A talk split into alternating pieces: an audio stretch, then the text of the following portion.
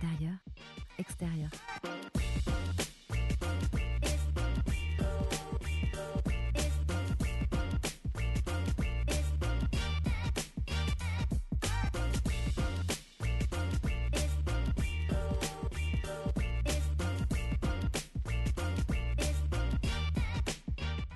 Plus je me connecte au Louvre et plus je pense aux possibilités de ma vie. J'ai la sensation qu'il y a potentiellement autant de portes en moi que dans l'histoire du musée, mais que je ne peux en ouvrir qu'une seule à la fois.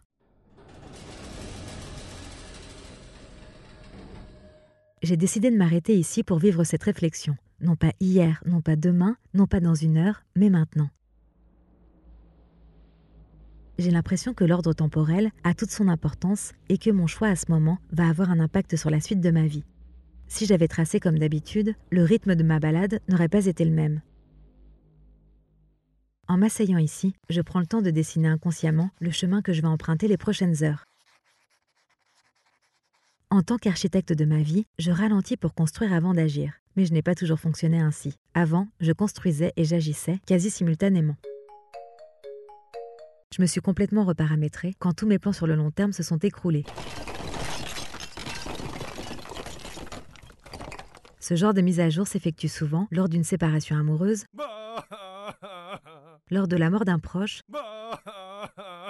d'un licenciement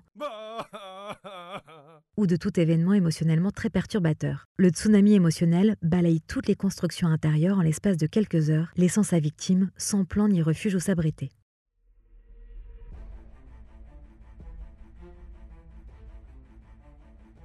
Chaque jour, je prends des décisions liées à mon passé qui auront des répercussions sur mon futur. Mon destin se joue et se rejoue dans ce sens à chaque instant. Et si j'inversais le sens linéaire que je donne à ma vie? Et si en fait je prenais mes décisions non pas du passé vers le futur, mais du futur vers le passé?